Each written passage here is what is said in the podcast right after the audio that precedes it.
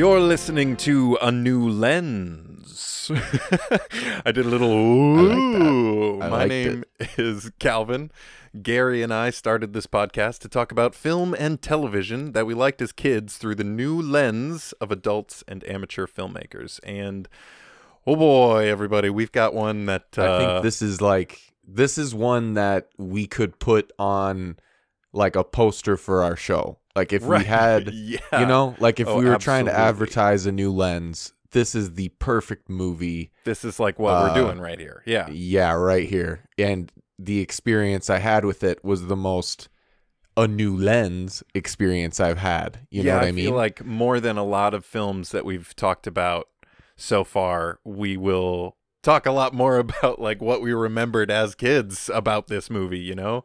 yeah, a lot of it I feel like has been vague, like Snow Dogs. I remembered the movie, but Yeah. like you know, it was you know, mostly Inspector like Gadget. I kind of remembered that. Yeah. Like, but this was like because wow, of how watch this emotional movie.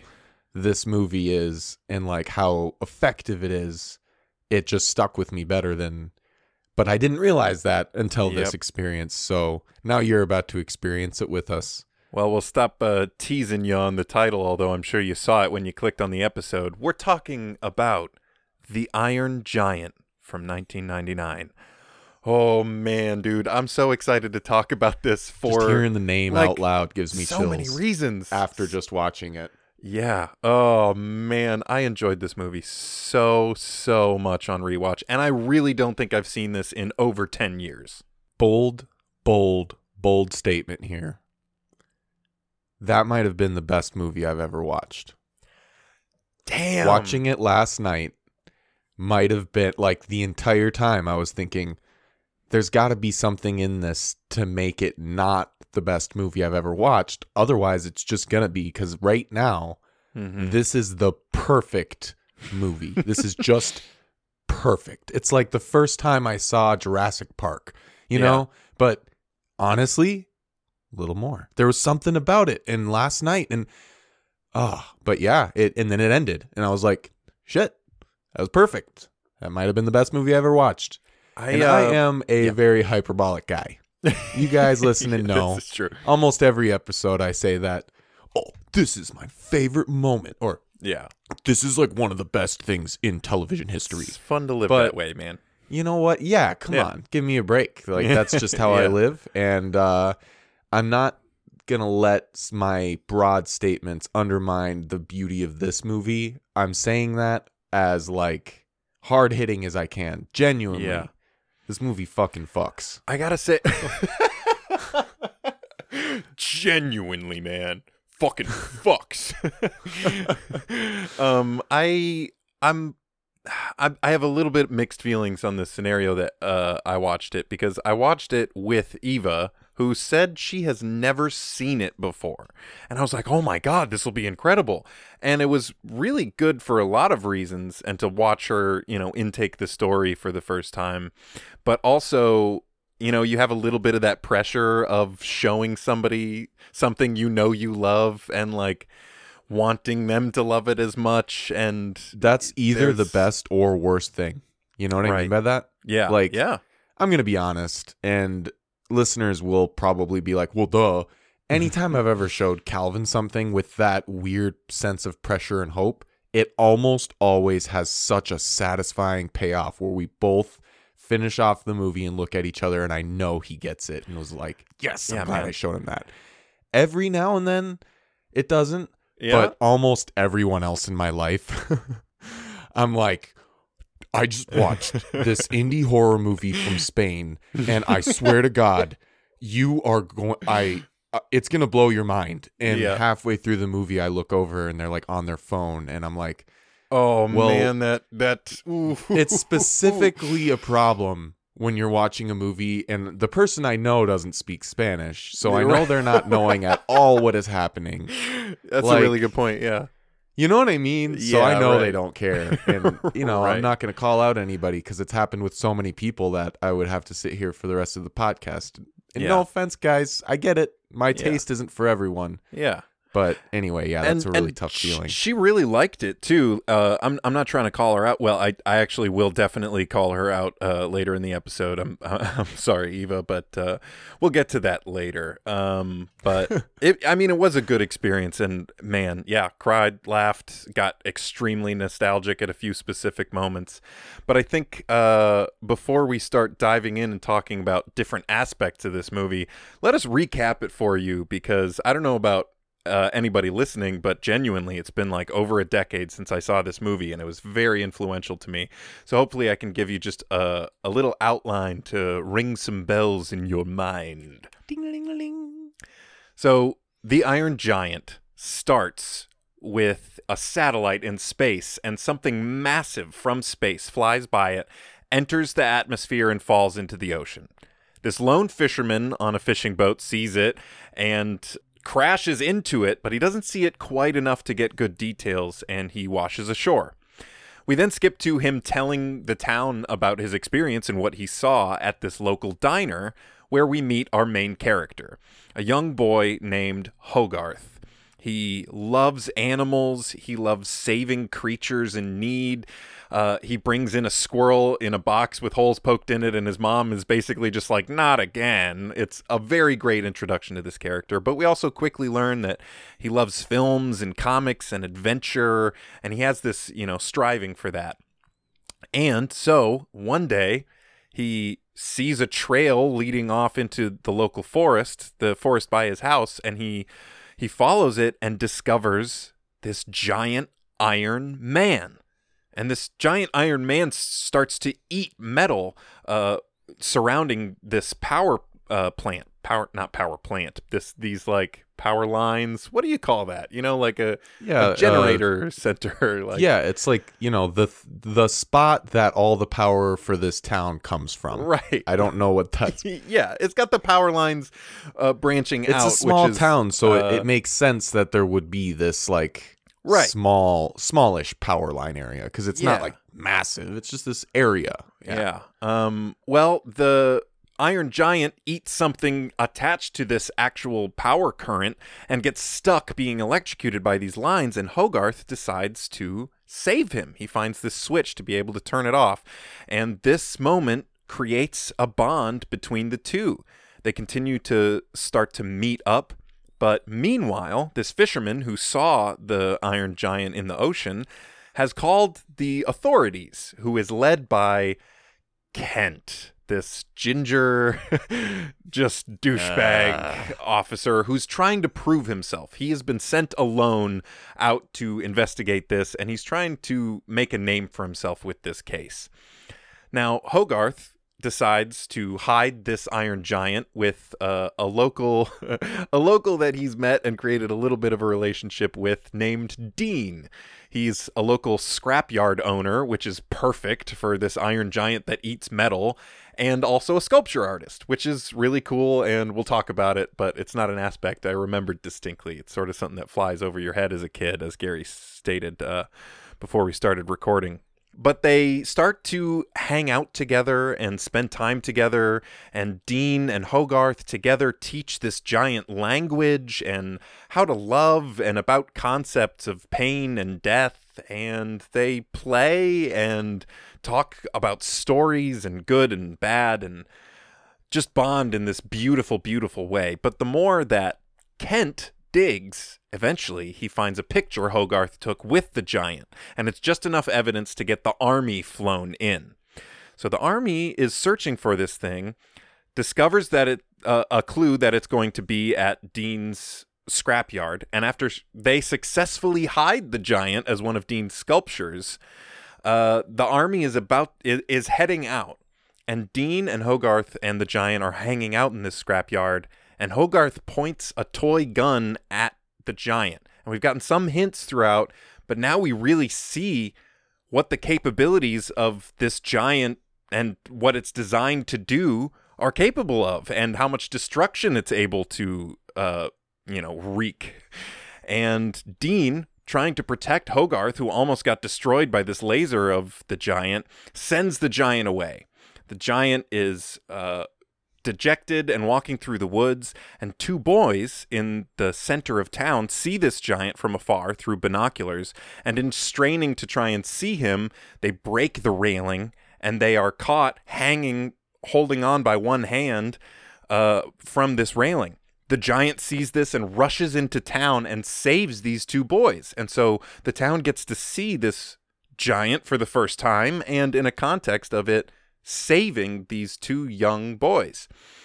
But the army immediately rushes in to try and trap the giant and to take it down, which, by pointing weapons at it, sparks the true capabilities and it really becomes a giant weapon of mass destruction that is like pretty breathtaking and like really hard hitting. I forgot how like terrifying this giant turns into. But Hogarth is able to calm him down, bring him back to centered, kind giant, show that he is not just a gun. But the army, because of Kent's bullheadedness and deciding he's got to be the one to make this decision and tell them to launch the missile, a missile is launched directly at the giant and thus the town the the missile is directed directly at the town, dooming basically everyone in the town. There's no way to get away in time. The giant seeing this and wanting to fulfill his role as Superman instead of the giant evil robot decides to fly off into space where this uh, missile is making its arc back down and blow it up in space, thus blowing himself up and saving everyone in the town. And then we get that beautiful little uh, epilogue story with uh, the one screw being sent to Hogarth, the last remnant of the Iron Giant, and it rolling away, and that final, beautiful final shot of uh, all the pieces starting to roll back together. And that is the moving tale of the Iron Giant as much as I thought was uh, worth recapping for our purposes in this podcast. Man, I feel like I relived it. Holy cow. What a good movie. Oh, it's so, it's so good. good. Where Oh, do we even start? So, we have a little way that we order things on the podcast to make it easier so we don't just ramble about every little detail in the movie. Uh, what's our first uh, little starting category, Calvin? Oh boy, our first starting category is at the birth of this movie. We got to talk about some pre production, and I have so much really cool stuff. There is so much really cool backstory to this movie. I'm really excited to hear about this because I, I know few things. I know a little bit about Brad Bird, the director and uh, sure. one of the screenwriters, but I don't know too much about the the the uh, where this movie came from. Where The did this come from, Calvin? The origins. Wh- what are the origins? Tell us a little bit about that. Well, uh, there were a couple things that struck me uh, as the credits were rolling that I was like, I need to look more into this. First was that this is based upon a book, which I kind of thought was a high possibility, but I was like, okay, I got to look into that more. And then the second was I saw there was a credit in this movie to a name I recognized that has nothing to do with movies to my knowledge. I was like, wait, Pete Townshend? from Yeah. The Who, the lead guitarist of The Who. So, this book, The Iron Man, was written in 1968 by poet Ted Hughes. He was named poet laureate in the 80s or uh, early 80s. Yeah, but he he was a very prolific writer and he wrote this story actually to comfort his children after their mother, Sylvia Plath, another famous poet, had uh, had died. So, Pete Townshend, who loves this story, chose to adapt this book uh, in the late 80s into a concept album called The Iron Man, a Musical in 1989. Uh, so he has created all this music based upon this story, and then they start to develop it into a musical, and they did actually. It, it premiered in 1991 uh, in London. So this was a musical before anything else, which is pretty wild to me. And apparently, all these I had no idea. all these versions of the story are very very different Um, there's lots of you know different uh, minute details in in how the story plays out, but the general story is always the same. So, in 1996, uh, the story is acquired by Warner Bros. Animation. Now, at the same time, Brad Bird, he he'd had a couple projects that put him on the map. Uh, namely, an animated episode in Steven Spielberg's Amazing Stories anthology anthology show that did really really well. Um, so this, uh, amongst many other things, had got him noticed by Turner Feature Animation. Now, Turner Feature Animation and Warner Bros. Animation, Turner Feature has Brad Bird, Warner Bros. has the Iron Giant, and they make a merge. And the first thing to come out from this merge is a movie called Quest for Camelot, which flops I've- so badly. I think I've seen that. That sounds like a movie, a shitty movie I saw. Because 1996, that's when I was born. 1998 is when Quest for Camelot comes out. Oh but, uh, man, I've definitely seen that shit. yeah, Anyway, and continue. looking up pictures, there's a two-headed dragon.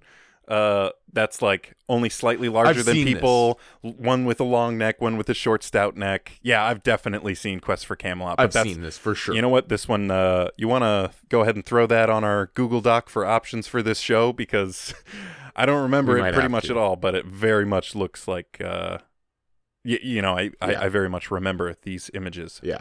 So Brad Bird is signed on to develop a thing called Ray Gun. It never quite panned out, but it's it, it's similar enough to this project that they give Iron Giant because Turner Feature is now no more and they've merged with Warner Bros. They give Brad Bird Iron Giant, and because uh, Quest for Camelot had flopped so fucking badly, they had fired almost all of their animation department, like in the management and stuff like that. So here's Brad Bird with a ton of funding because we've got two huge companies coming together, but not a lot of faith. And so the studio executives are not getting involved very much. So, yet again, we have a wonderful, beautiful movie coming out of studios stepping back and not getting too involved and the director getting to just make the movie they want to make based on so much like processing by other artists who really just took it as a passion project you know Ted Hughes wrote it as a project for his children. Pete Townshend adapted it into more modern. And then Brad Bird took it and was able to just make this beautiful story out of all of this.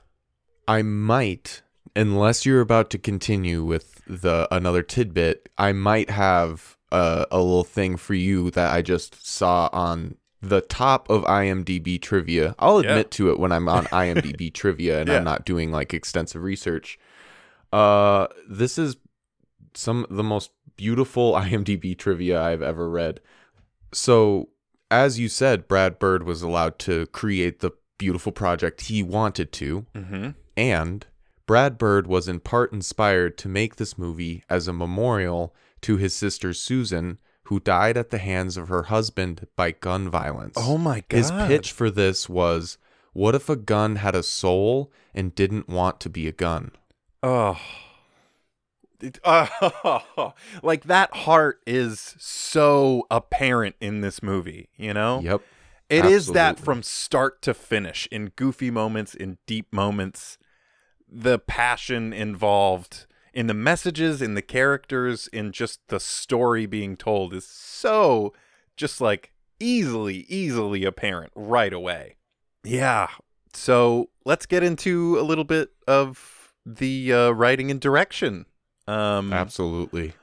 written by Brad Bird and uh Brad Bird had a story breakdown basically and he worked on it with Tim McCanlies who actually wrote the screenplay from the the story outline that Brad Do we know this had, guy? uh, Tim McCanlies' guy? he uh he really does not have a whole lot of credits. Um he worked on Smallville that well he apparently pitched a show called Gotham that was supposed to be basically Smallville but for Bruce Wayne and the studio was like, "Eh, let's do that with Superman." And so I don't know how closely involved he was, but it said apparently he just gets royalties for every single episode of Smallville. So Well, good for him. he probably got that set up and was like, "Well, I'm set." so Yeah, or were- Um, that's so true. That mu- definitely. that's why he doesn't have a whole lot of credits. But he also uh, the only other notable thing I saw that I know is Secondhand Lions. You know that movie? Oh, that's on our list, man. Yeah, it is. I, I that was not a huge one for me, but uh, I did enjoy it. it was a big one for me. I my dad really likes everyone in that movie, and it's one of those movies where it's like these guys are getting old, and that's what the movie's kind of about is two old guys. And Yeah. my dad likes both of these guys in their prime, and now they're old, and he's taking his son to see it, and he's Yeah. like, "These were guys when I was your age. These that were they were in their prime." You know, you know what I now they're gonna be guys to you, whether you like it or not. and it's it worked. It it worked. yeah. Um, I think the writing and direction of this movie is like just what makes it stand out so it's much. flawless. I you hear a lot uh this it's thrown around a lot and I agree with it that Mm-hmm. Back to the Future is a screenplay you can teach in schools for being just flawless. Like Sure. from beginning to end everything has a point. Even the part Everything where is he like- wants to fuck his mom. See, I I don't mean like flawless Right, as yeah. far as taste goes Yeah, or as far as cuz I also think that hey, it's your cousin Marvin Berry. Listen to rock music. This is this is music now, Chuck Berry. Listen to this guy do it. Yikes. I don't like that. Yep. But as far as uh, structure goes, people Mm-hmm. often uh, talk about that, and I think that this is another example of that. But it fits my tastes as as we're right now realizing Mm-hmm. even more. It's just like a. It feels like that tight classic, like Spielbergian style of a movie Yeah. but it's it's just as emotional too as like a fucking I don't even know like a a hard hitting drama and it's an animated movie for kids Right. and it's I don't know as far as like being able to mesh that in the writing Mhm. perfect as far as being uh, able to do something unique with the direction of an animated movie Yeah. aged like a fine wine Oh my god. and I'm not going to talk about the animation specifically because I'm sure we'll get to that. Oh, but as far as the directing, I'm talking like uh, there's a moment when um, Hogarth is standing outside of Dean, who we talked about owning the scrapyards, Mm-hmm. uh, shack. And he's begging him to let the Iron Giant staying there. Right. And Dean just shuts the door and he's like, I'm not going to do, you know, not happening. And Yeah. the camera cuts and it's black and then just 37 minutes later Yes. appear on the screen and then it cuts back again and he's still out there Right. and that is just like you're in, in animation you can do whatever the fuck you want Yeah. having them do something that you would see in like a don't know, Right. a Scorsese movie or a you know just like a movie Mhm. makes it ah the first shot since we're talking about directing and I'm Yeah, on man. a roll here the first shot honestly took my breath away I was Yeah. like is this animated like this the stars in the galaxy scene Right. like the space scene yeah. and then as the meteor flies up and kind of you realize what the animation style is mm-hmm. and then also just think about how how much you learn about just what's about to be taking place in the matter of seconds we've got one satellite Right. there's only one and it's Mhm. russian and this movie takes place in 1957 Yep. when that's Way like set the scene. very very apparent Yep. and then a meteor flies onto the earth we already now know like okay something not of this earth is about to create way more pressure in an already pressurized situation Right. Yeah. we learned that in the first like five seconds of this film like Yeah, it's pretty as an genius, adult yeah. watching it as a kid it's cool it's just like that's fucking dope you know like meteor flying from Yeah. space you know Yeah. They the the way they set everything up in the first 5 minutes of this movie it's is unbelievable unbelievable. The the amount that I root for Hogarth Hughes right away is like astounding to me. And I that's not something I could have recognized as a kid, but definitely something I experienced as a kid.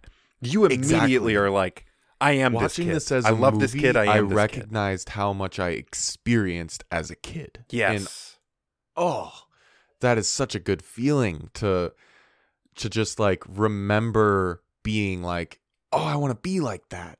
yeah. You know? Yeah. Oh, Um, man, I, I I'm just thinking of it now, so maybe there would be a better point in the flow of conversation to bring it up, but I'm gonna do it now since we are on the topic of sort of the writing uh, of this movie. There's one thing that I noticed that made me go meh, which is just the amount of time that uh, Hogarth spends one on one with other like adult men. Like the mom is just at one point.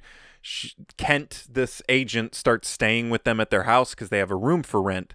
Which, ooh, uh, when I'm done with this point, let's talk about Hogarth's dad because I never picked up any of that. Uh, the when, when I was a kid, but um, me too. there's a room for rent and so Kent starts staying with them and his mother at one point is like go take Kent into town and show him the sights and stuff and just letting a like 11 12 year old boy just like I mean I will the say, I think in, I- that's it yeah right there. It's 1957, which Brad Bird was born in 1957. sure And I like to think that a lot of Hogarth's experiences um, that aren't otherworldly or sci-fi in this Mhm. movie are young Brad Bird. You know what I mean? I Yeah. remember uh, my dad telling me stories as a kid in like the early 60s. Y- you literally would just leave your front door open and people would just like come over and it'd be like a neighbor walking in and having a glass of your milk because they're out you know things like I that. suppose especially in a small town like this yeah. I also am one to to not let uh the romanticized views of you know uh an older generation sway my opinions of like sure. okay we didn't have internet back then so you probably didn't know about how many people were kidnapped so it definitely seemed safer even though was it I don't know yeah uh but it felt to me in this movie like a very very the times thing Yes. especially that moment with Kent when Right. she's like just take him out like I was like no mom post 1980 would Yeah. ever ever ever even work late without a babysitter at home right like she comes Yeah. home um from a late shift by the way I don't think it's been mentioned yet if uh oh yeah if you didn't watch the movie yet and you're trying to use this as a brush up and as a podcast, it's totally fine. The mom is the uh, waitress, and it seems like also the cashier. She's Right. the person She at runs like the the, local diner. yeah Yeah, so her late shifts as to restaurant employees here, Mhm. talking to you know, are past midnight. So Yeah. when she gets home um, from one late from shift like and a sees triple. Hogarth, You know, she was probably Yeah. there from like 8 a.m. to midnight, which is Oh, yeah. Oh my god. So you know like the devotion or whatever, but at the same time she comes home and just sees like all the junk food on the floor and is like, "Ah, Hogarth." And to me it's just like Yeah. another example of like it's just like a different I don't know, it feels just more uh looking at looking at childhood through rose-colored glasses, you know? Yeah, Like- right. maybe this isn't necessarily how it went down, but this is like that image of like the 50s or whatever, like Yeah. the kid eating what he wants and like going out and like yeah. And I uh, think also, uh, just to finish up the point of he spends so much time with, you know, one on one with other adults that are Yeah, without telling his Dean. mother or anybody like including Dean like he spends a lot of time hanging out with this like hippie beatnik sculpture artist in his scrapyard without his mother knowing where he is or what he's doing um but I think it also a is like of the times and B is sort of a kid fantasy. You know what I mean? It it feels Yeah.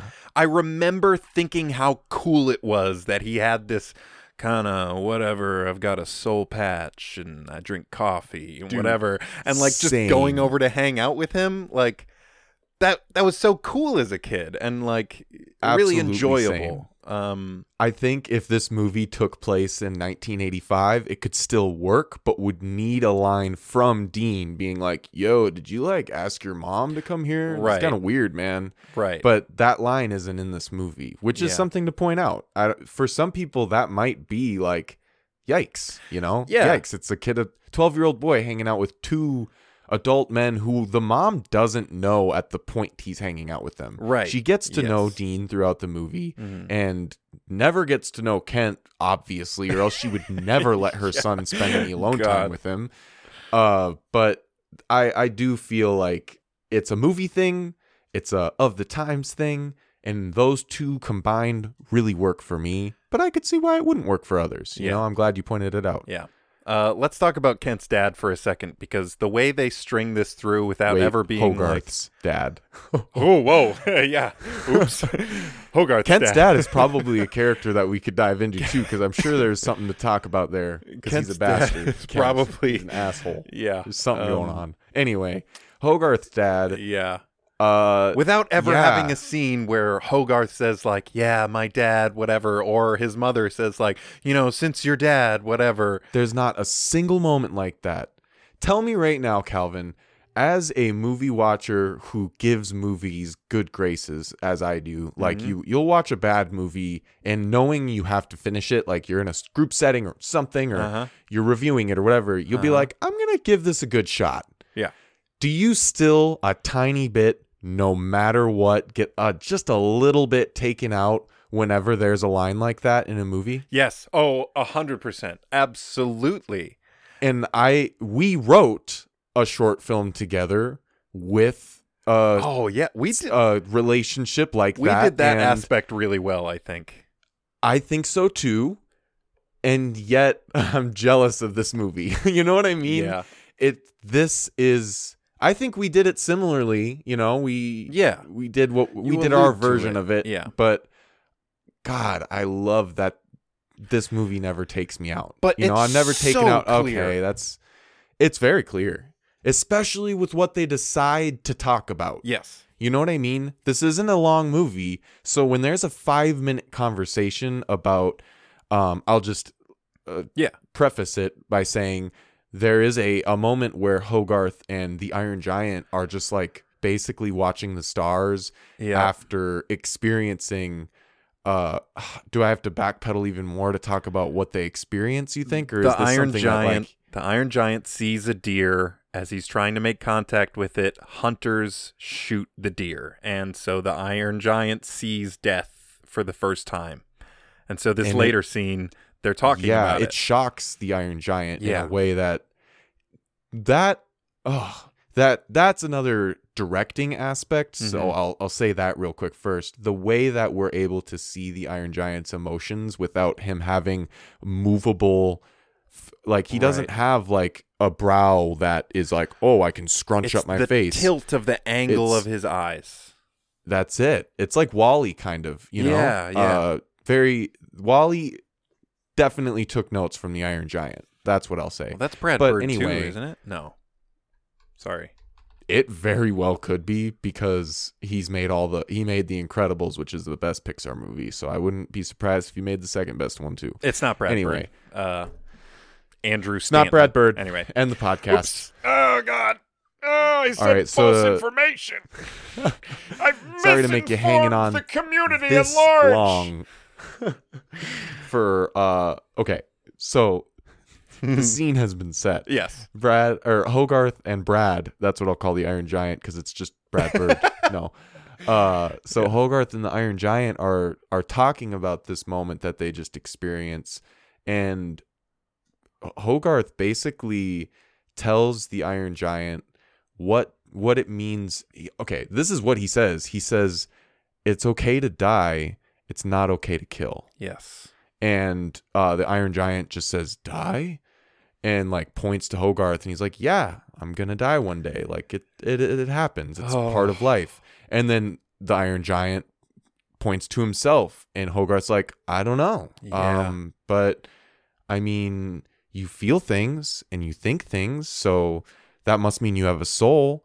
And mom says that souls live forever. That's all the good things inside of a person I'm getting goosebumps and you just immediately understand that why would his mom have that conversation with him you know what i mean Yep. that's that's all you need to know is that this is a boy who has needed comfort in recollecting or in uh experiencing about, death Yeah.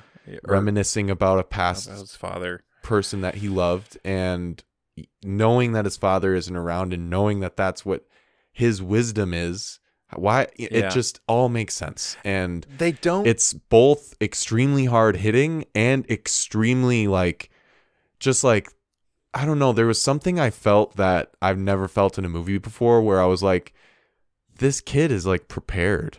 You know what I mean? Like yeah. I felt this feeling of like this kid while he grieves and while he's got obviously issues and like his home life isn't perfect, he wishes his mom was around more, but like he's so wise. Yeah. Like being able to understand and just cope with that in that way right.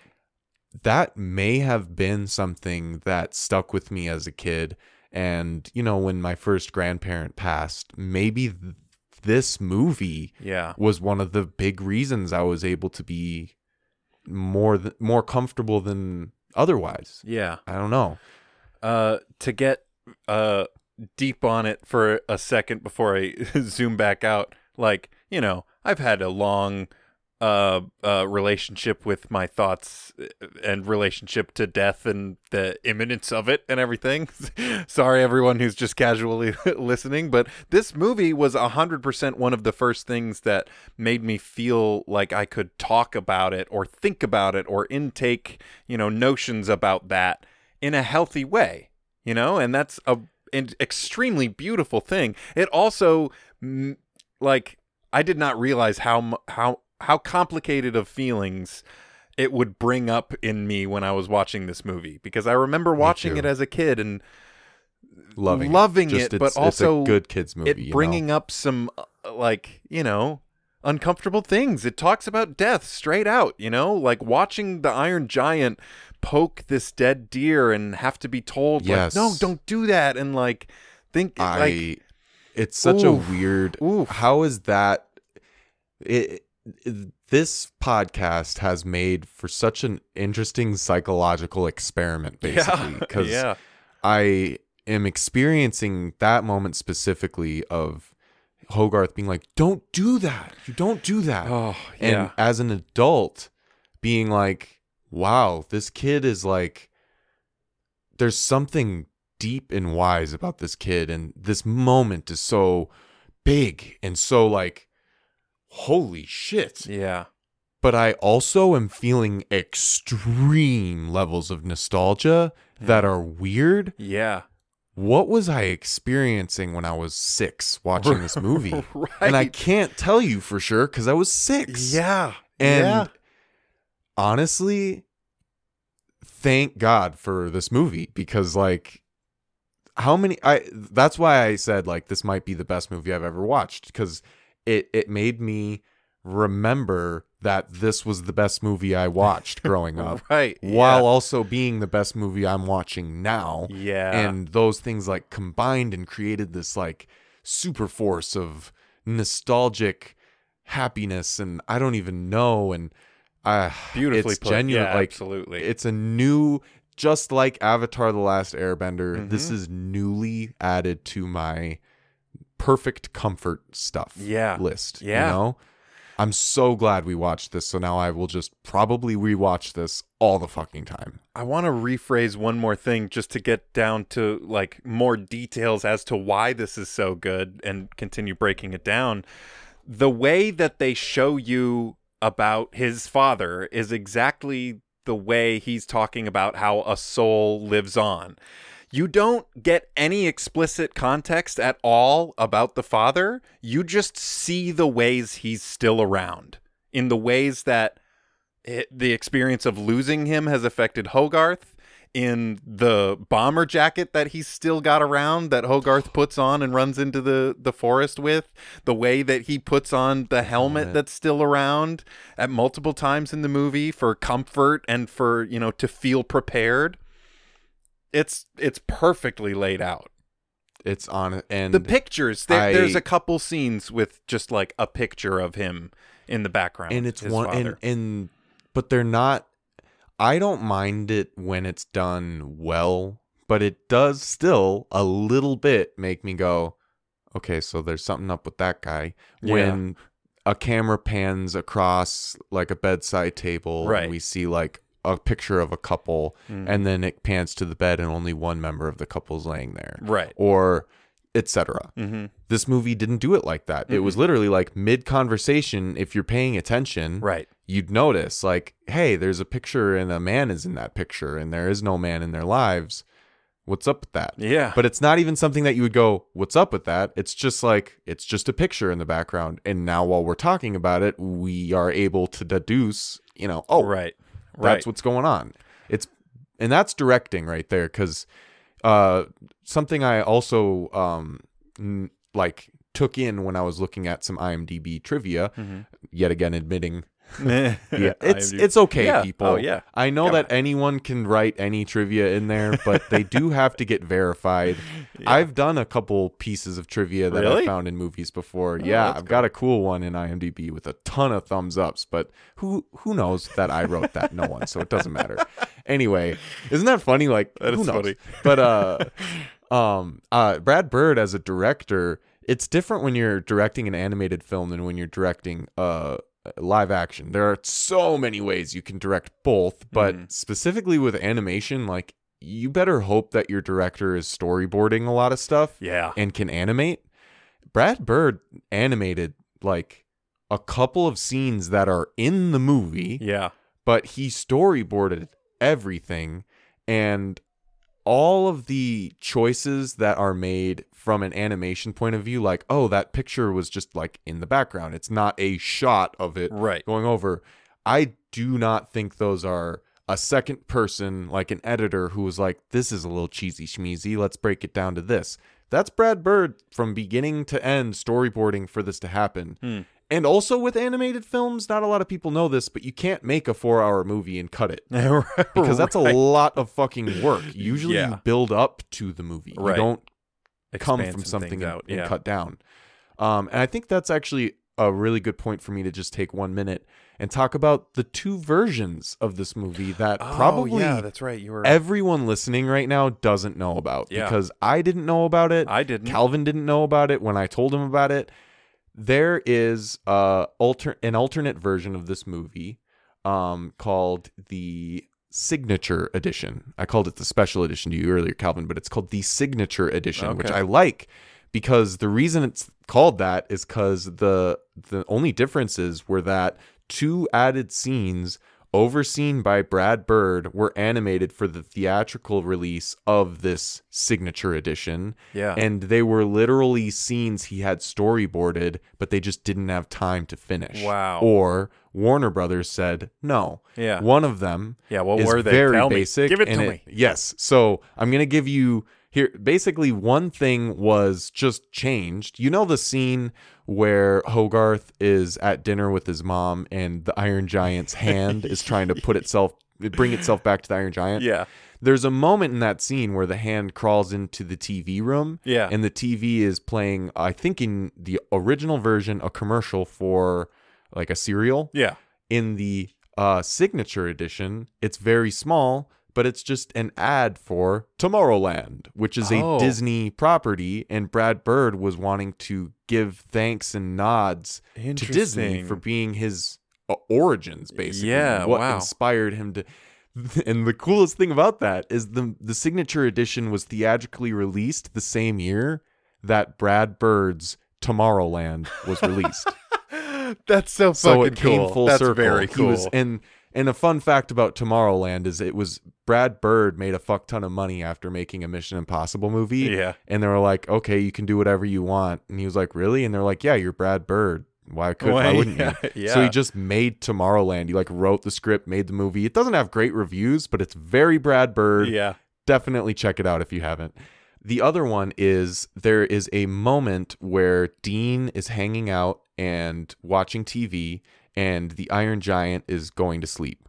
Mm-hmm. And while the Iron Giant is sleeping, he has dreams. Does this sound anything like you something you saw in, in the original cut? I don't think so. No. No. So this is bells. just a straight up added scene and honestly i think it adds to the movie i think it you might be like i don't think that's necessary and i would agree that it's not necessary but it's here it is Yeah. basically the iron giant falls asleep and we see that he dreams Wow. and in his dream it's a nightmare of a planet being taken over by like a hundred of him. Whoa! We see a bunch of Iron Giants marching in like a line, and then like it's like this really, really stylized camera movements, like shaky, and like this planet is being taken over, and then like a ju- and then all of a sudden it cuts to Dean watching TV, and his TV gets staticky and shifts to the dream, and Dean can see this. So Dean like leans forward in his chair just as he's seeing a planet like explode and the iron giant outside bursts awake and goes no and then like and then like falls back asleep and Dean like looks outside and like looks at his TV it just like has this look of like what the fuck just happened and that's the scene. I'm blown away. I'm blown away. I mean, like, one of the things that I think is astounding about this movie is how little we actually find out about the origins of the Iron Giant and how fucking little that matters. You know what I mean? Exactly. So I love that, but also it's just like maybe makes it makes the entire thing a slightly different movie, you know? It does, man. It does. Especially because the moment that his uh, weapon system is revealed fully is in uh, is like late towards the end of the movie. Yeah. And this scene happens like I mean it's a short movie because it's an animated film, Right. but it happens before that. So you're given a little bit of like, wait, is there something up with this guy? I think there's maybe a moment in doesn't his eyes turn red early in the movie at another point too though that just make Yes. you know a little bit like okay Yeah. there might be something but this is like straight up showing you see him in that final form we see him in Right. the end of the movie Wow. you don't see what he's capable of but you're like wait what's that you know it's really cool and it was a really really cool like as far as directing goes like with Dean watching the TV, seeing the dream, and then out the window we can see the Iron Giant sleeping and waking up, and Dean seeing it's Right. like really cool. Um, and like I said, that. I think it adds like a feeling of like, like it makes that feeling of oh shit even more so Yeah. when it when it comes down to it because you're like right. this is a planet destroyer Yeah, right. you know not just Damn. a war machine a planet destroyer you know what i mean Oh, um, man. but at the same time, I could see, especially having just watched the original version that you watched, you going, yeah, but like it's so tight, it's so perfect. is, yeah. that necessary? I think it's almost a Lord of the Rings extended edition kind of thing where you just get a little bit more. That's that's wrong though because the extended editions are the only way to watch, and I think this is uh decide which way you want to watch. Um, but I I, love that opinion. I love it because I, agree with it. But um, should- I know some people don't. Let's move Uh, on. yeah, I think we should move on. We uh, there's just a couple points in the production that I'd like to talk about. I don't know if you have more, and then we got to talk about some of these actors because there's some interesting things to touch on. Uh, but let's talk about the animation for a second. Uh, I'll just Yes, please. get this out of the way at the top. Um, Steve Wiltzbach is the uh, cinematographer and I believe lead uh, animation head on this, and he was also the scene planning department head for Quest for Camelot, which we said earlier. So I'm sure Warner Bros. just like slapped him onto this one as well. he also was a scene planner for Space Jam and a movie we've covered on this podcast, Osmosis Jones. Oh wow! hey Uh, guy, nice so to see you again. There's obviously a ton, you know, a whole crew of people who are are uh who, who worked on the animation of this movie, but I thought I would get his name out there and then we can talk about some of the anime. I love the style on this. And I know Brad Bird was involved too because I had a moment in the middle of the movie where I think it was Kent was talking to someone. Something about the shape of his face and the way it moved. I was like, this reminds me of something. I think of like a 3D anime. This this looks like The Incredibles but 2D. Yeah, dude. And then I was like, Brad Bird. Brad it's Bird. I think Kent, yeah, like the way his mouth His is big like chin. forward.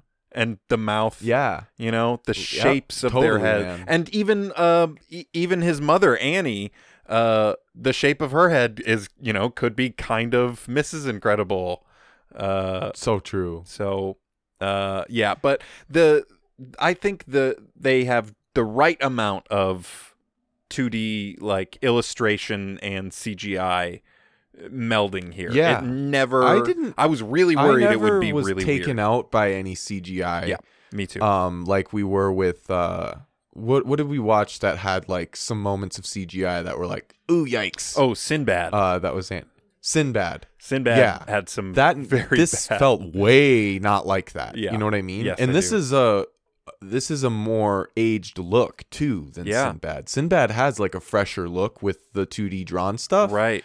But this, oh my gosh, there's something like to me this reminded me of if you've ever seen a film on film, like with the film grain, with. Yeah. the actual like shifting like it Right. moves. Like Yes. when the credits are rolling, it's not just a steady thing. It's like Yeah. oh cool. Right.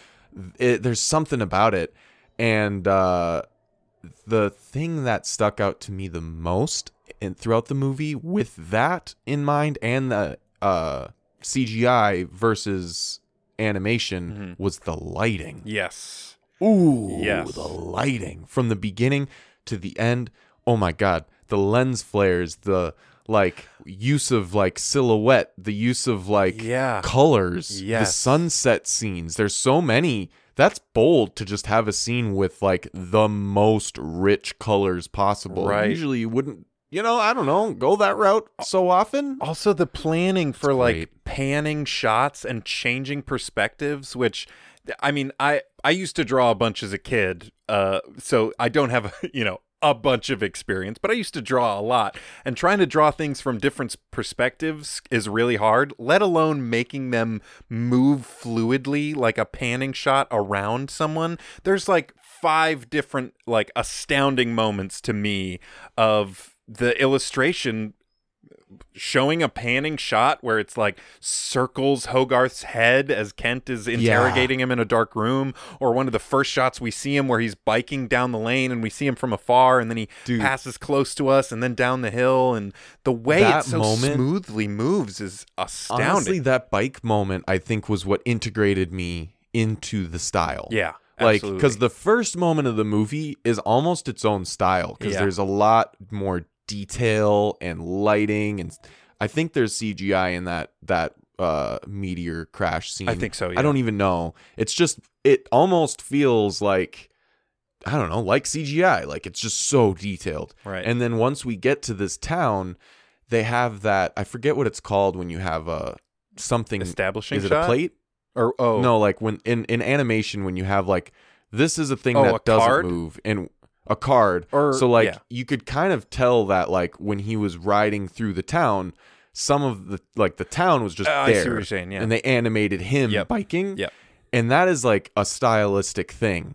And as soon as he bikes onto the foreground of the shot, like he's Mm-hmm. he's away, he gets on, now he is the shot, you're integrated. And from that moment Yep. to through, I was like very, very not noticing any animation quirks. yeah Because it's easy to uh not like get your audience just like into it. Like the Irishman does that too, where they have enough like establishing scenes with the Robert De Niro weird de aging thing to just erase those quirks from your mind. So by the end of the movie, you're like, oh yeah, like Yeah. half of that was like Right. not even that amazing CGI, but I I bought it and I forgot about it. Yeah. This movie does that too, where like they do it, they integrate you. They don't Yeah. just throw it in your face. I don't know. This- That's Brad Bird. he just knows how to how to direct you into the flow of his animation. And his style is so satisfying in so many ways. I mean, like, oh okay, yes. Uh, also, I said I was I said I was gonna do it. Uh, I'm I'm gonna call my girlfriend out, which is probably a dicky fucking thing to do. But she said uh, as we were talking about it afterwards, she was like, "Yeah, that was a really good movie. I wish it was animated a little bit better." And I was like, "Are you joking me?" Um, because I loved the animation of this movie so much. I I get I think what she was absorbing possibly. I'm not going to speak for her completely, but like I suspect it was that sort of older like film grainy feel because she was like, "What? This was 1999? Yeah, I don't know. That should have looked better." But I think that's part of it, you know? And it's I makes it too, feel like more of a 50s story. And as far as the actual like style of the characters, just the way they move their faces and the way their mouths move and talk and the the planning of how they move their eyebrows and their eyes and where they look and how they do all that. There's one scene in particular for some reason, one moment that I just I internally I didn't even write a physical note. I just in my head was like I know I'm going to talk about that. When Hogarth first hears something going on on his roof and so he jumps out of the window onto a tree to like jump up climb up onto his roof the way he like jumps from his window and he grabs onto it with his chest and his legs like swing one at a time once and then back and then he's up it's just so smooth and just like you know like it just Dude, yes. as a kid i remember just You want to know the one that was like my that. What's that? as a kid I remember? what do you got Him gearing up when he Yeah. like helmet, yep jacket. He gets the the thing that always got me though that I was always like for some reason Hmm. that's the coolest thing in the world. yeah Him just taping a flashlight Yeah. to his BB gun. totally Just yes it's like something it felt like a Edgar Wright moment. yeah pre Edgar. Wright. i get that i totally get Did that Did Edgar yeah. Wright even have a movie out yet? no You know what I mean? yeah So it's like it's I guess that's more copying, not copying, but more homage to like maybe John Woo sure or something because that's who Edgar Wright I think is trying to em- Hmm. uh, emulate. Hmm. But I'm not a I'm not the film school guy. I just like movies, so I yeah who knows. God, is that satisfying? And Yeah. then every single time he does something, you're like, ooh, that's as a kid, you're like, that's that kid's so cool. yep And Dean, the way they animate yes. Dean's like eyebrows, like Yeah. looking over sunglasses. or, yeah uh, totally all right, 100%. man. Just like here's a cup of coffee in my hand. And the moment that I needed to talk about, Mhm. and it will likely Oh, come yeah. back again Yeah. by the end of the episode because Hmm. it is so funny. uh, okay, so to establish the moment, uh, many will remember it as soon as I say the word cannonball. But Mhm. there is a scene where uh, Hogarth and Dean and the Iron Giant decide to lay low at the lake because it's a great spot. By the way, before I go on, everything Mm-hmm. that happens in this movie is explained and has a sensible explanation. Yep. Like I was saying in the beginning, there's one Russian satellite that is like referred to by Kent, and that's why Kent is so fucking nuts. Right. Because he's so scared of the Russians yeah anyway, beyond that, so they're going to the lake to lay low, but it creates a really beautiful bonding scene of them just hanging out at a lake, which is like, as a kid, I remembered it as just them swimming. And as an adult, I'm like, oh, they're laying low to hide from the fucking government. That's so, it's so different. You know what I mean? yeah So Hogarth jumps up onto a cliff and dives off and does a big old cannonball. And it's great. yeah But as a kid, you know, you always wanted to do that. And then the thing that makes you even more so like, oh, okay. we just hear yep because the Iron Giant at that point had walked away, and we're like, all right, well, he's just not joining for the fun. Yep. And he jumps and does a huge cannonball.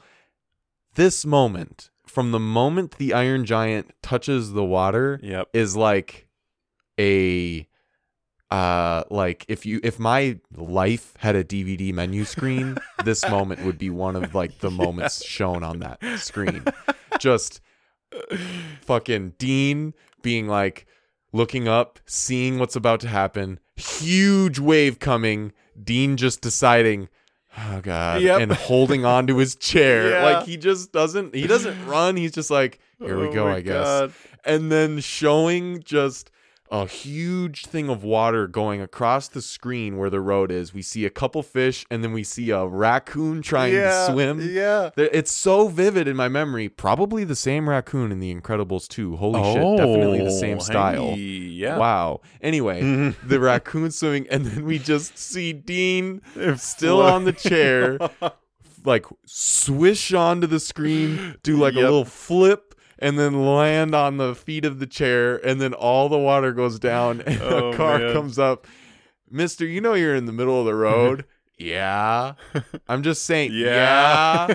it's so good. It's so good. yeah. I genuinely Oh, think that's like I laughed uh, tears were in my eyes last night because it was both a mix of genuinely great great Yeah. humor Yeah. and so fucking nostalgic. So, like, for some reason, this moment in particular sticks out so hard. As soon as I saw the His scene established and him in the him in the chair and Hogarth in like a swimsuit, I started like chuckling to myself. Not because I knew it was funny, and not because it was funny actively in the moment, but because I was like, "Oh, I remember this in such Yeah, a it, like- vivid way." it like a tickles physical something reaction. inside of your soul. Yeah. It's so great. Oh, I think that's a, a perfect way to uh, summarize how satisfying the animation is and move on to one last production thing before we talk about the actors. Yeah, is that cool with you? Absolutely. Uh, I want to talk about the music just real quick because it doesn't really stand out so much, but it adds so much to the feeling of this movie. This movie takes place You know what? in the northeast in fall into like the first big snow and like is very Thanksgiving vibes, which I didn't even quite recognize until I saw in the tr- uh, trivia. I forget if this was on IM. I think this was on a different website as I was looking around at this, but it was played almost every single year on Cartoon Network around Thanksgiving time, and it feels like Oh, a wow. perfect movie for that time, both from the just sort of general vibes of the movie, but the story and like the season as well. But I feel like for some reason the music of this movie sounds so Christmas movie, but not Christmas movie, Thanksgiving movie. You know what I mean? It sounds like you, a man. holiday, like holiday tunes. And for me, I didn't notice how impactful the music was until it, the movie was over. Yeah. Because, like, Right. There's a musical moment for the end cap of the movie, as you described this beautiful, like, all the pieces of the Iron Giant Oh, making their way to its head. And then the eyes open up, and we get this orchestral, like, major chord. Yeah. Oh, and it's just like I don't know. It feels like a classic movie. Like E.T. has the same thing where the end of the movie is just fucking music, yeah, and it's right. just it makes you cry because it's just so good. Yeah. and yeah, this this did that for me where I was like, oh god, the music too. The music got me too. Right. You know. The music, uh, just to make sure I give some credit, was composed by Michael Kamen. Kamen? K A M E N. So, uh, yeah. Michael, on. he also did uh, Robin Hood, X Men, Lethal Weapon. He's done a bunch. Wait. Robin Hood, the animated one? Uh, no, Robin Hood, Like when- Prince of the Prince of Thieves. oh, the Kevin one with Costner. uh, Kevin Costner. That's pretty funny. Um, yeah, it's a funny one. I think he's supposed to have an accent and doesn't in that or something like that. I can't remember. Kevin Costner just cracks me up. I don't even know why. Just Me I too. see his I'm face. so I'm just glad like, that you agree. There's something about Kevin Costner being serious that I'm Yeah. like.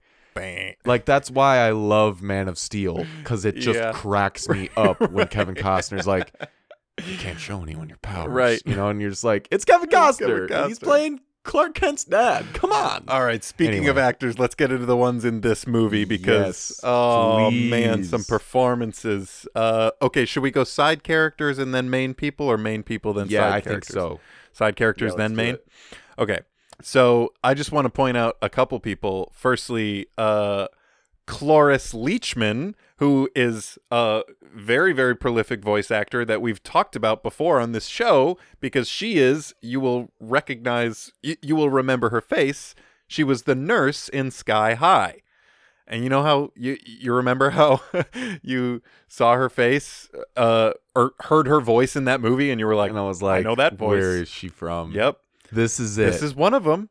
She's uh Mrs. Tensedge. Tensedge. Uh Mrs. Tensedge. I forget exactly who that is, but she plays one of the people in the town. And then there's another one, another actor, M. Emmett Walsh, who we talked about in Snow Dogs, who has the very distinctive voice, has done a lot of stuff on SpongeBob. Uh another dude's just like let, let's let's just put it this way: when you hit filmography on IMDb as an actor, he has 228 credits. yeah. That's all you need to know.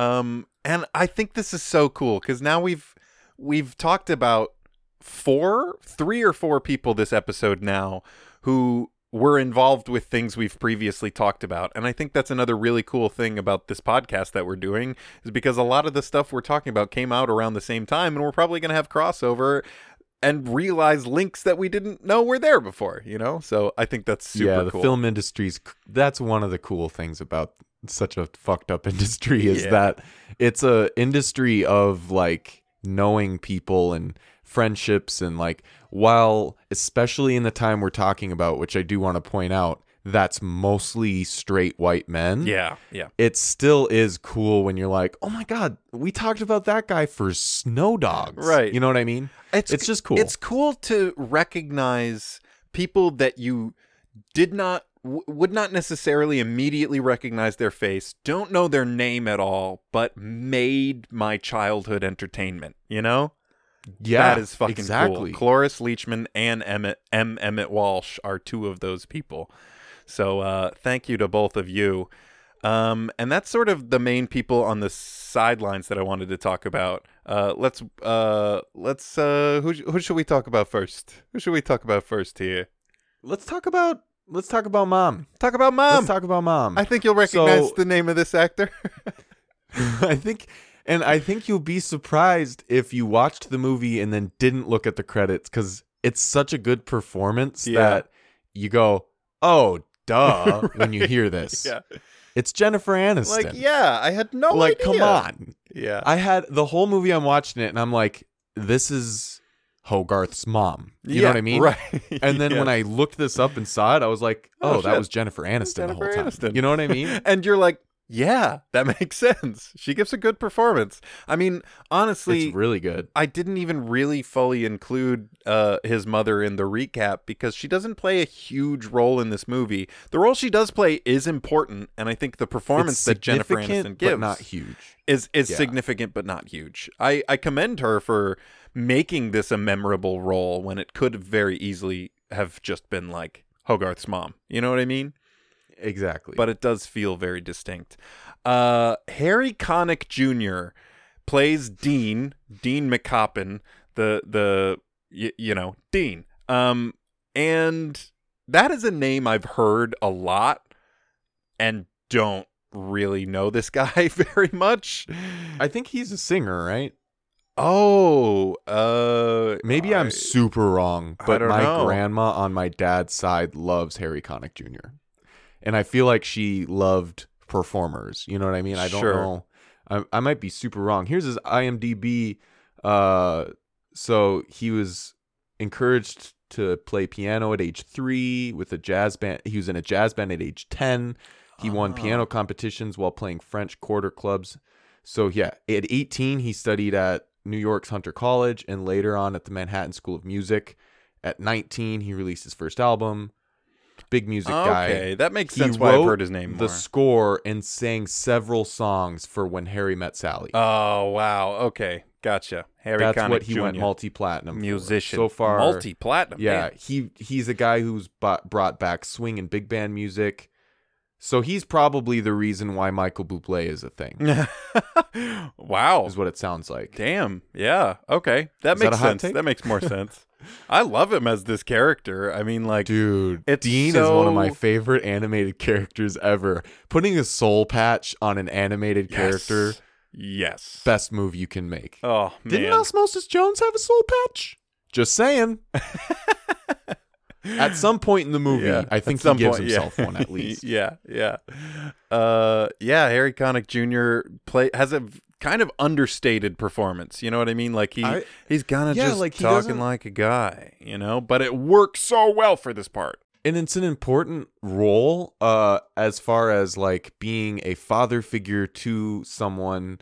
He's not that. He's not like the i'm gonna take up the position of masculinity for you. Sure this yeah, guy yeah. is an artist. He's a sculptor. He, Right. even one of his first lines to hogarth when they're alone together is uh i don't know if i'm sculpting I'm a sculptor who sells junk or if I'm a junk trader who sculpts it, you know? Yeah, like right. which or an artist who, you know, Yeah, right, right. The and the lessons he teaches Hogarth are important. Like Yeah. they go through some shit together and like He's got an know, arc I- in this movie too, because he kind of goes from just being a guy who's hanging out to like really actively caring about this kid and seeking him out, like driving that motorcycle out to like when he gets on the motorcycle when Hogarth goes to the town to try and save the Iron Giant. Like, oh my god, What is the line? There's a line that Hogarth uses to the Iron Giant. So basically, what I'm referring to is in the beginning of our introduction to Hogarth and Dean, they're in the restaurant, and Dean speaks up and is like, "Yeah, I saw it too." When when Right. the the older guy that The the fisherman fisherman, is is talking about, what he saw. And Hogarth is like, "What did you see?" And he's like, "I didn't. That's you just should always stick up for the kooks because, yeah, um, like why you know no one else is listening to him." yeah. and then he says something Who care? Who cares what these creeps think of you? They don't make you what you are. You do. You are who you choose to be. That's the line, and that's what Hogarth says. Like the cum- the culmination of the whole movie is basically Hogarth saying that to the Iron Giant. thank you i yeah and that's something that went over would have definitely gone over my head as a kid and now that like i was able to be like not only is that great that is a connected dot that's Yeah, so right. fucking good It does that's what i mean about this script being just flawless it's Yeah. just like so many connected dots that don't feel like dumb payoffs they feel like earned payoffs I think that this is a perfect excuse to uh, talk about the Iron Giant because Vin Diesel. I, I had- know. I I had no idea. I had no idea. This is what got Vin Diesel Groot. For sure, Oh. without a doubt. A hundred percent. I didn't realize it, but this is it. For sure. Yeah. Like cuz when Groot was a thing and everyone was like, "Wait, Vin Diesel?" That was a thing. Right. We were all like, "What?" What? And then it worked out and we were all like, "Wow, he gave a great performance." Well, duh. Duh. He was the Iron Giant. Yeah. Like All he had the the most notable thing he'd only he only has uh four credits before the Iron Giant as an actor, and the biggest one is the one directly before this in '98, Saving Private Ryan. So he proved himself. Wait. Vin Diesel was in Saving Private Ryan. he was. He's one of the soldiers.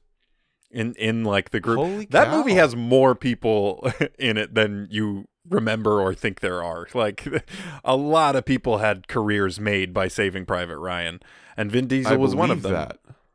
and uh the way they evolve his talking because the first time he Dude, speaks and it's very just It sounds like metal grinding. yes You know? and then he figures it out more and more and it sounds more and more like talking and at the end oh just talking to hogarth superman oh, Oh, man dude.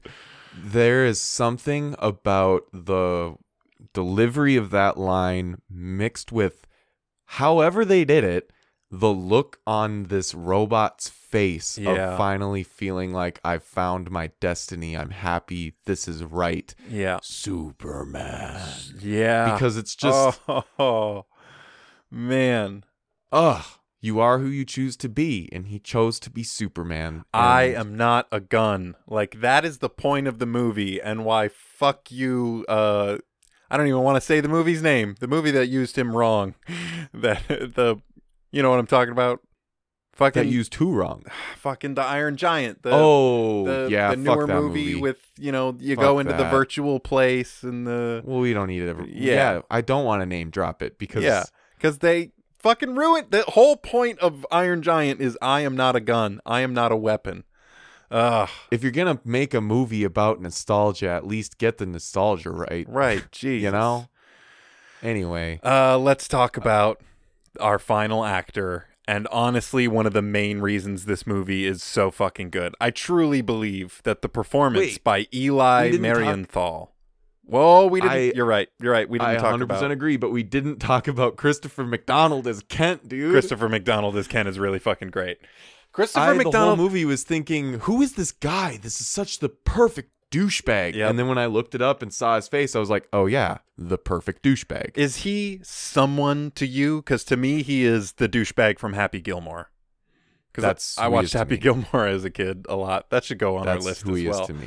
Um, Yeah, it should. yeah, but he's been a douchebag in a bunch of other movies. I mean, maybe he's, he's played been some that character Yeah. in like Yeah. a lot of Adam Sandler movies, right? But- like he'll just show up and be yes, like, yeah, "Hey, I'm right. a guy with fake teeth." But this is a different brand of bad guy, you know? Like this is yeah, Kent is a very distinct character. He's very prideful and uh, scrambly. You know, he will scramble and scrounge to get what he wants. Yeah, great performance. Uh, and and I loved yeah. the balance of that performance with John Mahoney as General Rogard. Oh yeah, yeah. You're right. I He's- really skipped ahead. he's My a- bad. No, it's all good because he's definitely a old school, like not our generation of an actor. Martin Crane on Frasier. I mean, like, I mean that that's even holy- closer to our, uh, you know, our time frame. It's but- like on the in between. We're um, Right. like we know stuff that he's been in, and we'd be like, "Oh, that's him." But Right. if I say his name to my parents, they're like, "Yeah, Oh, of John course." Mahoney, You know what yeah. I mean? right. But good God, I Yeah. love his take on. I know it's a lot of writing that gives the general it like the uh, character arc he has, Mhm. but it's just such a good balance because usually the general would be the guy that Kent is. Right. You know what I mean? Right. Like fire, fire, fire. Yeah, but totally. he's just like, you're an idiot. We're all gonna die. You know? Right. Where's that missile coming, Kent? he looks up. Yeah. "Uh, I'm getting out of here. I, I this is a perfect expu- excuse to bring up this moment because I'm so fucking glad that Kent shows himself as a horrible human being, fires the missile, tells them to fire the missile, jumps in a car and is like, I don't want to die, and tries to drive away. And the Iron Giant just puts his hand down in front of the car and it's just like, nope. Uh, I love that. and also to ta- to mention on that moment, um, just because we're getting to the end, and I don't think we're gonna run out of time, but uh, did you notice that the kids in school just had a what to do if we get bombed because it was the 19 it was during like the time where they were worried Russia was going to bomb yeah. them so they learned the technique of duck and cover and that's why Kent says should we duck and cover? And they all look at him like are you a fucking fucking, idiot? this is what we teach to kids to make them feel calm. This isn't actually a thing. Right. I found If that nuclear both bomb. horrifying and sad because that definitely, like I said, I don't think Brad Bird probably learned that because his his time in school was after that. Yeah. But he probably learned about that from his parents. Like, yeah, when kids in school in the fifties had to learn how to duck and cover in case we got nuked. right. Like, think about that. Oh man. know? Yeah. but anyway, uh, Well, now what let's were bring we it back to? to our final actor, the yes, the person who played uh Hogarth Hughes, which is such a great name because it's kind of who names a character Hogarth? Hogarth. Like I love it. but it And it's oh, even just mentioned so- at one point. Yeah. I think Dean's like Kent Kent kind of an odd name. Kent Kent, says like- it. Yeah, of course What it's kind of name is Hogarth? But he's Yeah. played by e- Eli Marienthal, who he has he had some credits as uh, a kid, and then took a break from film acting from 2004 to 2018 when he he's had Oh, a couple wow. roles on some TV series, but mostly it looks like he is a poet. He's been recognized as Really? uh, a fairly su- successful poet, and he's done some theater as well. And I just, ah, I just love that. And his performance in this movie is so good and so genuine and goofy, heightened in the moments it needs to be without feeling like a kid, like, you know, doing a bit, you know, like, Totally, like the coffee moment. It's- when yes. he gets some espresso oh and he's running God, around talking perfect. fast. Yes. That moment has been done fucking to hell and back. Yes. So wrong, so overdone, Yep. so annoyingly. But I was just like, that's a kid who who has had espresso. Like that.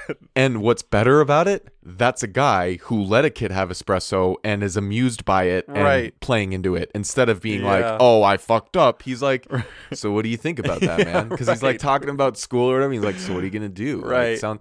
You don't have to worry about what people think of you, man. That's when he says it. Actually, Yeah, that's, that's when he right. says, That is- "You are what yeah. what you what you make yourself, man." Yeah. And uh, Oh. fun fact about that scene too is Brad Bird actually had to go in and like animate extra frames because the Oh, he was yeah. moving so fast Oh, with God. this style of animation and the frame rate that it was at. He literally would get from like a certain point to another point so fast it looked like he was like teleporting around the room. So Brad Yeah. Bird went in and animated frames between frames. Wow. Yeah, isn't that cool? That is cool.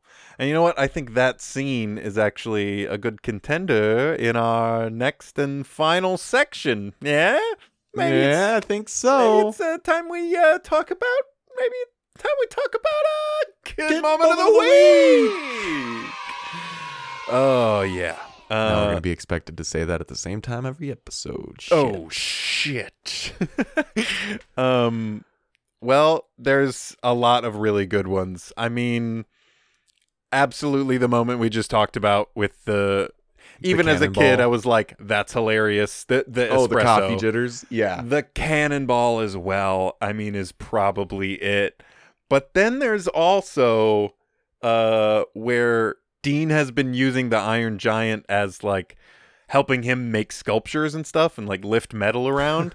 and then Hogarth says, Well, I can think of another use for him. And he's sitting in a car and has the Iron Giant pick him up in the car and like shake it like he's lifting off Honestly, and then spin his abdomen around so that Hogarth is flying in a spaceship. It's fucking amazing and one of the most like oh, I want to do that as a yeah, kid thing If I you're can a kid, I can think of at all. and especially because they like before that scene, they show us what it's like from Hogarth's point of view to be at that height. When the Right. Iron Giant first lifts him, Oh my God. awe. It's like an awe-inspiring moment. He's just amazed. Now he's gotten to the point where he's up there in his little spaceship car, and it's so cool that it's the 50s, so the car he's in looks like a fucking spaceship because yes, yes, Oh. that was the style of car at the time. Yeah, I don't know, man. Okay, so this is what I want to say we do. Give Uh-huh. a shout out to one of the best moments in our childhood of cinema, which is Yeah. the Dean floating in the water. Yes, There's something about that. Something really, really. but I think as that. far as a kid moment, yeah, we got to give it to that. You brought me It's the back to being a kid when you explained right? it just now. Cuz like when I Oh, was watching it, I was like Oh man, because the Iron Giant is so big, he wouldn't get dizzy from that. He would just Right. hit like really high G-force and like yeah, that genuinely would feel like you're flying a spaceship. That's the Yep. coolest idea I've ever heard. Like and then him go, going, "We're landing, we're landing." yeah. oh man! All right, well, kid moment of the week goes to spaceship Hogarth. I uh, I said that slow because I was stumbling on the words. Reveal the curtain a little bit, uh, but uh, if you want to reveal the curtain on the stage of a different podcast, Nah, you can. Uh, yeah, not great. Um, I'm falling apart here. We've been talking for a while. you can always check out our actual play Dungeons and Dragons podcast, and that's called Legendary Four Adventures. Space vampire, not Thank space you. Hogarth. Oh, thank you, Gary.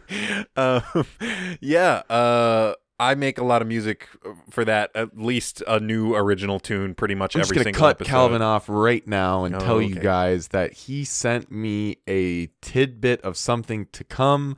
I hope he's okay with me doing this. If Yeah, not, man. he'll edit it out. But good lord, is it fucking good? This shit Oh, man. slaps. You could listen to our Legendary Four podcast having not played D and D and never enjoying D and get enough out of the music to start enjoying D&D. I think Calvin has bridged a gap for those who are like it's just maybe not my thing.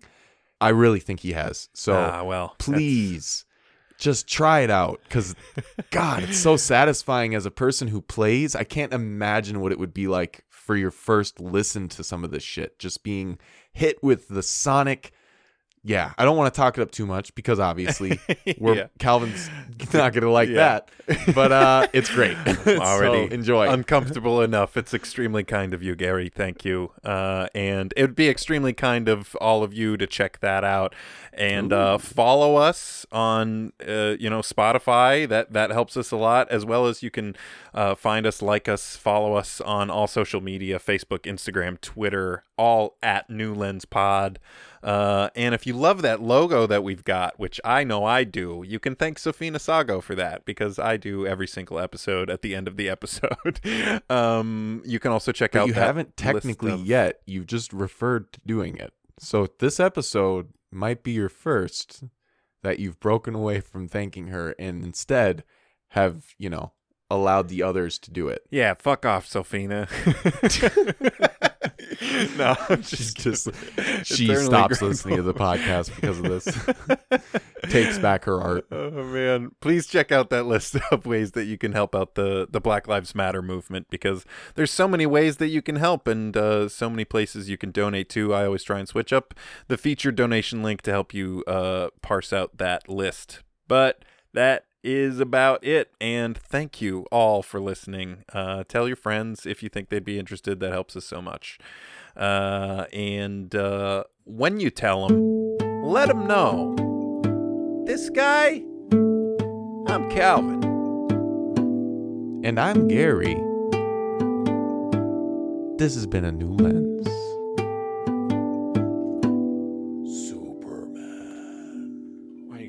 Cry at the end of the episode? Sorry about that. Sorry.